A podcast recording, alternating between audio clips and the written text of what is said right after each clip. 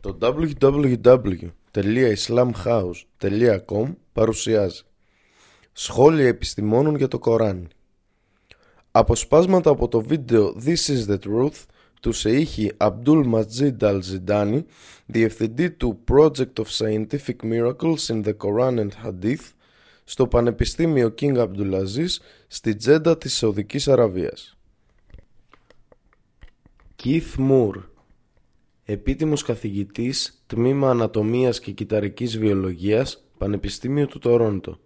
Διακεκριμένος εμβριολόγος και συγγραφέας πολλών ιατρικών εγχειριδίων, συμπεριλαμβανομένων του Clinically Oriented Anatomy, τρίτη έκδοση, και του The Developing Human, πέμπτη έκδοση, μαζί με τον TVN Persaud.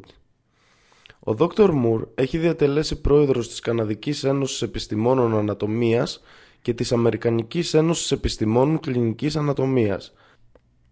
Τιμήθηκε από την Καναδική Ένωση Επιστημόνων Ανατομίας με το αναγνωρισμένο κύρους βραβείο JCB Grant Award και το 1994 έλαβε την ιδιότητα του επίτιμου μέλους από την Αμερικανική Ένωση Επιστημόνων Κλινικής Ανατομίας για την εξαιρετική του συμβολή στον τομέα της κλινικής ανατομίας.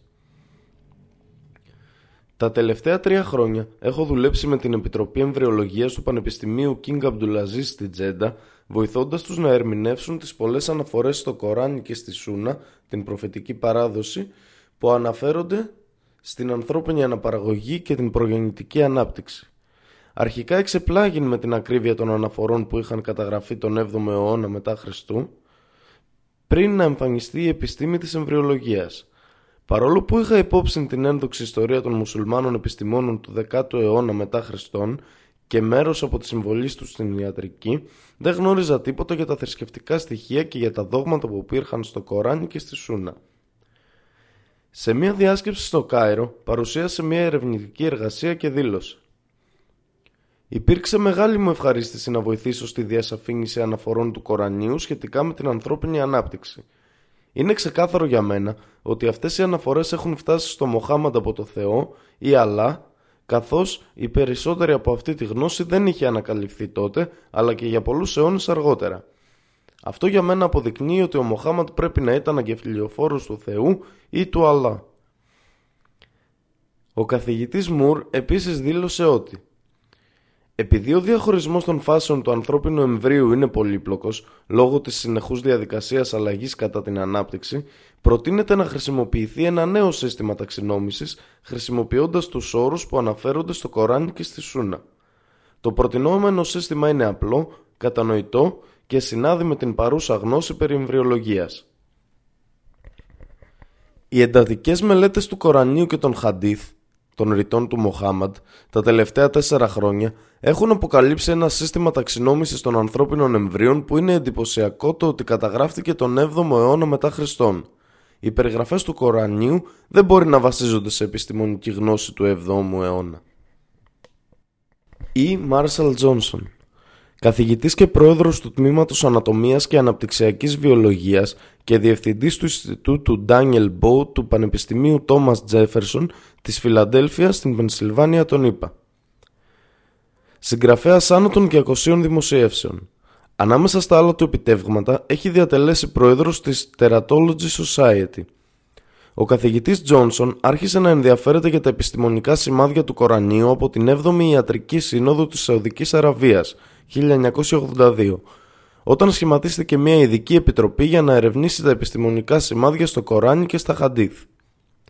Στην αρχή, ο καθηγητής αρνήθηκε να αποδεχτεί την ύπαρξη τέτοιων εδαφίων στο Κοράνι και τα Χαντίθ. Αλλά μετά από μια συζήτησή του με το Σεΐχη Ζιντάνι, ενδιαφέρθηκε και επικέντρωσε την έρευνά του τόσο στην εσωτερική όσο και στην εξωτερική ανάπτυξη του εμβρίου.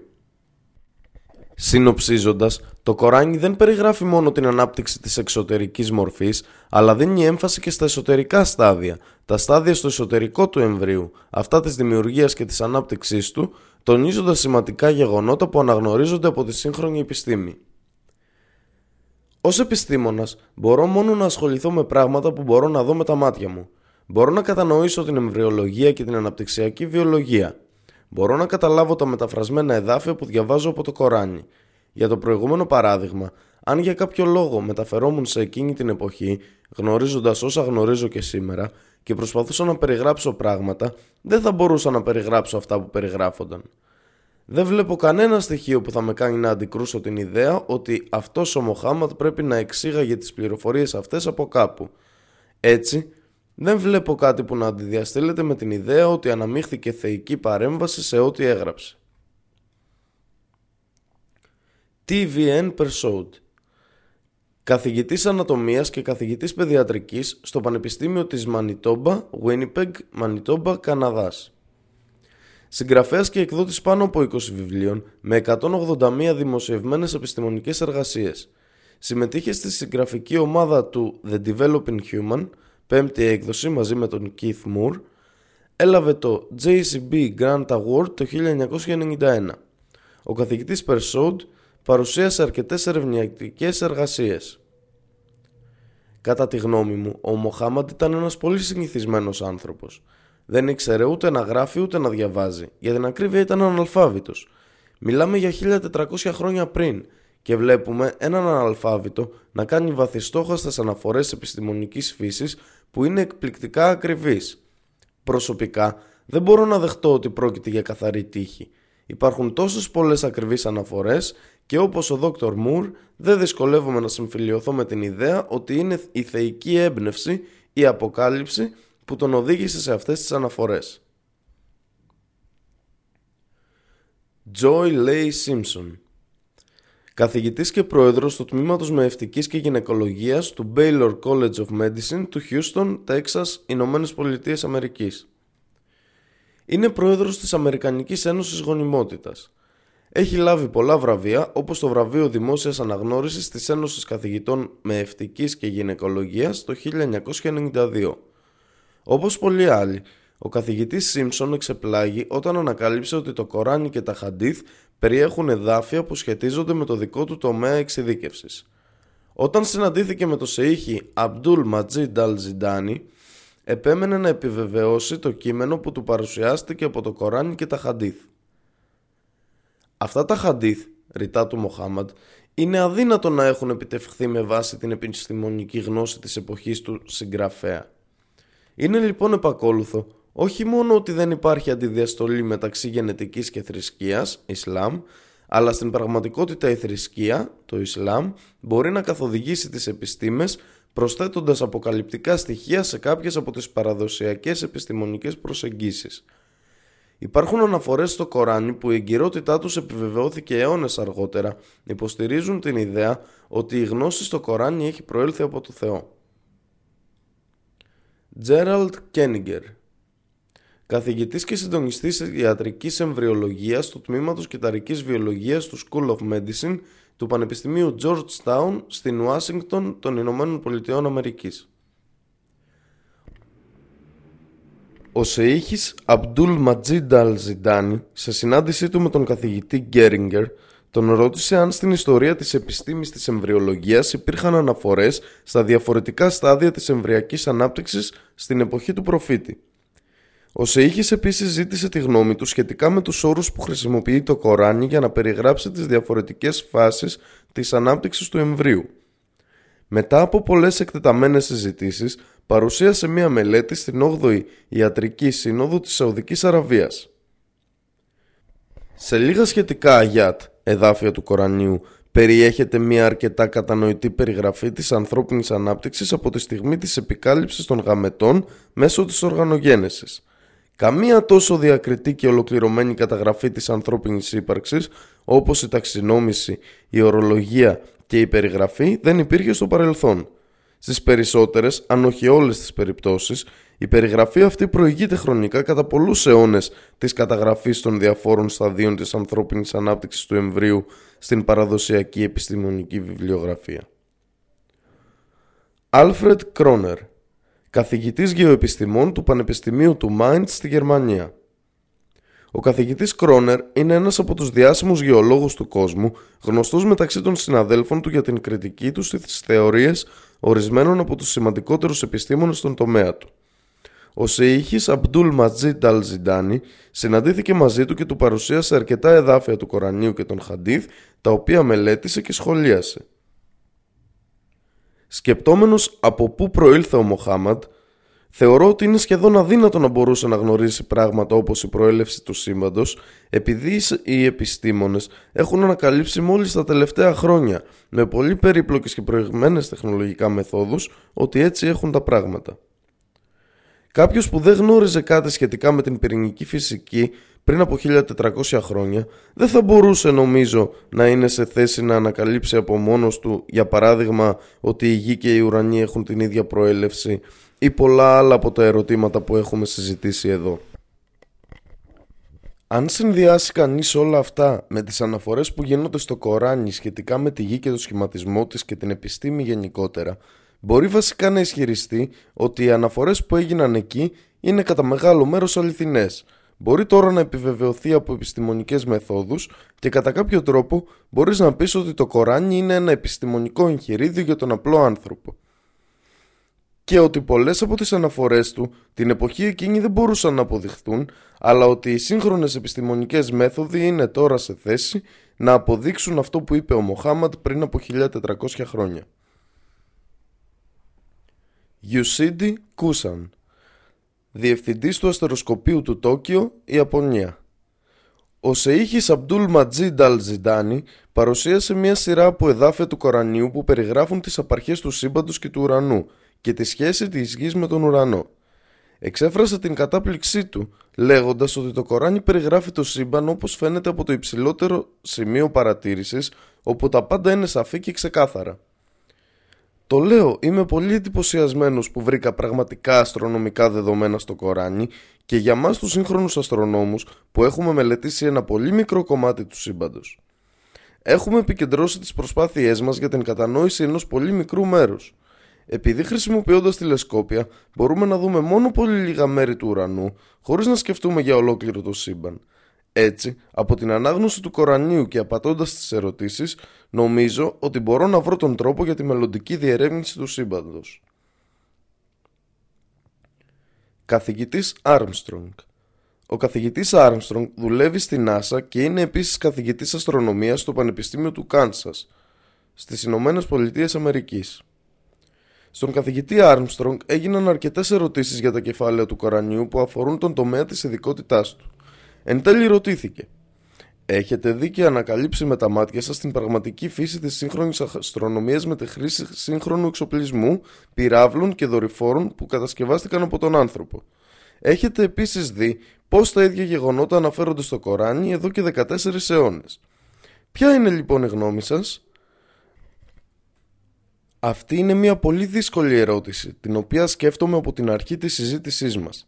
Έχω εντυπωσιαστεί με το πόσο φαίνεται να συμφωνούν οι αρχαίες γραφές με τη μοντέρνα και πρόσφατη αστρονομία. Δεν γνωρίζω επαρκώς την ανθρώπινη ιστορία για να είμαι σε θέση να κατέχω πλήρως και αξιόπιστα τις συνθήκες που επικρατούσαν πριν από 1400 χρόνια. Πάντως, θα ήθελα να μείνουμε εκεί, στο ότι ό,τι έχουμε δει είναι αξιοσημείωτο, είτε επιδέχεται μια επιστημονική εξήγηση είτε όχι και θα μπορούσε κάλλιστα να πρόκειται για κάτι πέρα από την αντίληψή μας ως μια κανονική ανθρώπινη εμπειρία στο οποίο πρέπει να αποδοθούν αυτά τα γραπτά. William Hay Καθηγητής Οκεανογραφίας, Πανεπιστήμιο του Κολοράντο, στο Κολοράντο των Ηνωμένων Πολιτειών Αμερικής. Ο καθηγητής Hay είναι ένας από τους πιο γνωστούς ωκεανογράφους των Ηνωμένων Πολιτειών Αμερικής.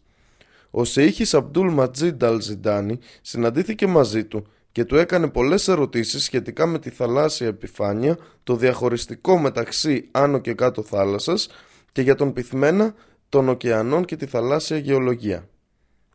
Το βρίσκω πολύ ενδιαφέρον ότι βρίσκονται τέτοιου είδους πληροφορίες στα αρχαία κείμενα του Ιερού Κορανίου και δεν έχω κανέναν τρόπο να γνωρίζω από πού προέρχονται. Αλλά νομίζω ότι είναι εξαιρετικά ενδιαφέρον το γεγονός ότι υπάρχουν και αυτή η εργασία συνεχίζεται για να αποκαλύψει το νόημα μερικών από τα αποσπάσματά του. Και όταν ρωτήθηκε για την πηγή του Κορανίου απάντησε «Λοιπόν, θα έλεγα ότι πρέπει να είναι η θεϊκή ύπαρξη». Ντούρτζα Ράο, καθηγητής θαλάσσιας γεωλογίας, διδάσκει στο Πανεπιστήμιο King Abdulaziz στη Τζέντα της Σαουδικής Αραβίας. Ο Σεΐχη Ζιντάνη παρουσίασε στον καθηγητή Ράο πολλά εδάφια που ασχολούνται με τον τομέα εξειδίκευσής του και ρώτησε «Τι πιστεύετε για την ύπαρξη επιστημονικών πληροφοριών στο Κοράνι, πώς θα μπορούσε ο προφήτης Μοχάμαντ να γνωρίζει αυτά τα στοιχεία πριν από 14 αιώνες» Είναι δύσκολο να φανταστεί κανείς ότι αυτό το είδος της γνώσης υπήρχε εκείνη την εποχή, γύρω στα 1400 χρόνια πριν. Μπορεί για μερικά από τα πράγματα αυτά να είχαν μία απλή ιδέα, αλλά το να περιγράψει κανείς αυτά τα πράγματα με μεγάλη λεπτομέρεια είναι πολύ δύσκολο. Έτσι, αυτό σίγουρα δεν είναι απλά ανθρώπινη γνώση. Ένα κανονικό ανθρώπινο όν δεν μπορεί να εξηγήσει αυτό το φαινόμενο με τόσο μεγάλη λεπτομέρεια. Σκέφτηκα λοιπόν ότι οι πληροφορίες πρέπει να προέρχονται από μια υπερφυσική πηγή. Καθηγητής Σιαβέντα Καθηγητής θαλάσσιας γεωλογίας Ιαπωνία Ο Σεΐχη Ζιντάνη του έθεσε μια σειρά ερωτημάτων στον τομέα της εξειδίκευσής του και στη συνέχεια τον ενημέρωσε για εδάφια στο Κοράνι και τα Χαντίθ που αναφέρουν τα ίδια φαινόμενα για τα οποία μιλούσε. Μία από τις ερωτήσεις αφορούσε τα βουνά ο Σεΐχη Ζιντάνη τον ρώτησε σχετικά με το σχήμα των βουνών και αν ήταν βαθιά ριζωμένα στη γη. Ποια είναι η γνώμη σας για το ότι έχετε δει στο Κοράνι και στη Σούνα σε σχέση με τα μυστικά του σύμπαντος τα οποία οι επιστήμονες ανακάλυψαν μόλις τώρα. Νομίζω ότι μου φαίνεται πολύ πολύ μυστηριώδες, σχεδόν απίστευτο. Πιστεύω πραγματικά ότι αν αυτά που είπατε είναι αλήθεια, συμφωνώ ότι πρόκειται πραγματικά για ένα πολύ αξιόλογο βιβλίο. Τεγιατάτ Τέγιασεν Πρόεδρος του Τμήματος Ανατομίας και πρώην κοσμήτορας της Ιατρικής Σχολής του Πανεπιστημίου της Τσιάνγκ Μάι στην Ταϊλάνδη. Ο καθηγητής Τέγιασεν μελέτησε διάφορα άρθρα σχετικά με το Κοράνι και τη σύγχρονη εμβριολογία – πέρασε τέσσερις ημέρες με διάφορους μελετητές, μουσουλμάνους και μη μουσουλμάνους, συζητώντας αυτό το φαινόμενο στο Κοράνι και τα Χαντίθ. Κατά τη διάρκεια του 8ου ιατρικού συνεδρίου στο Ριάντ της Σαουδικής Αραβίας, σηκώθηκε και είπε «Τα τελευταία τρία χρόνια άρχισα να ενδιαφέρομαι για το Κοράνι. Από τις σπουδές μου και ό,τι έχω μάθει σε όλη αυτή τη διάσκεψη, πιστεύω πως ό,τι έχει καταγραφεί στο Κοράνι 1400 χρόνια πριν πρέπει να είναι η αλήθεια, που μπορεί να αποδειχθεί με επιστημονικά μέσα. Δεδομένου ότι ο προφήτης Μοχάμαντ δεν μπορούσε ούτε να διαβάσει ούτε να γράψει, ο Μοχάμαντ πρέπει να είναι ένας αγγελιαφόρος που μετέδωσε αυτήν την αλήθεια που το αποκαλύφθηκε ως διαφώτιση από εκείνον που είναι δημιουργός. Ο δημιουργός αυτός πρέπει να είναι ο Θεός ή ο Αλλά. Νομίζω ότι έχει έρθει η στιγμή να πω λα ελάχα ηλαλά δεν υπάρχει Θεός να λατρεύουμε εκτός από τον Αλλά και, ο, και Μοχάμαντ Ρασούλου Αλλά ο Μοχάμαντ είναι ο αγγελιαφόρος του Αλλά. Το πιο πολύτιμο πράγμα που έχω αποκτήσει από τον ερχομό στη διάσκεψη αυτή είναι λα ελάχα ηλαλά και το να γίνω μουσουλμάνος. Δόκτωρ Μωρίς Μπουκάι Γεννημένος το 1920, πρώην διευθυντής της χειρουργικής κλινικής του Πανεπιστημίου του Παρισίου, έχει ενδιαφερθεί σοβαρά για τις αντιστοιχίες ανάμεσα στα διδάγματα των Αγίων Γραφών και τις σύγχρονης γνώσης για τον κόσμο. Είναι ο συγγραφέας του best-seller The Bible, The Quran and Science, η βίβλος «Το Κοράνιο και η Επιστήμη» το 1976. Οι κλασικές σπουδές τους στις βιβλικές γλώσσες, συμπεριλαμβανομένων των αραβικών, σε συνδυασμό με τις γνώσεις του πάνω στα ιερογλυφικά, του έχουν επιτρέψει να κρατήσει μια διεπιστημονική έρευνα, στην οποία η προσωπική συμβολή του ως ιατρός έχει παραγάγει πιστικά επιχειρήματα.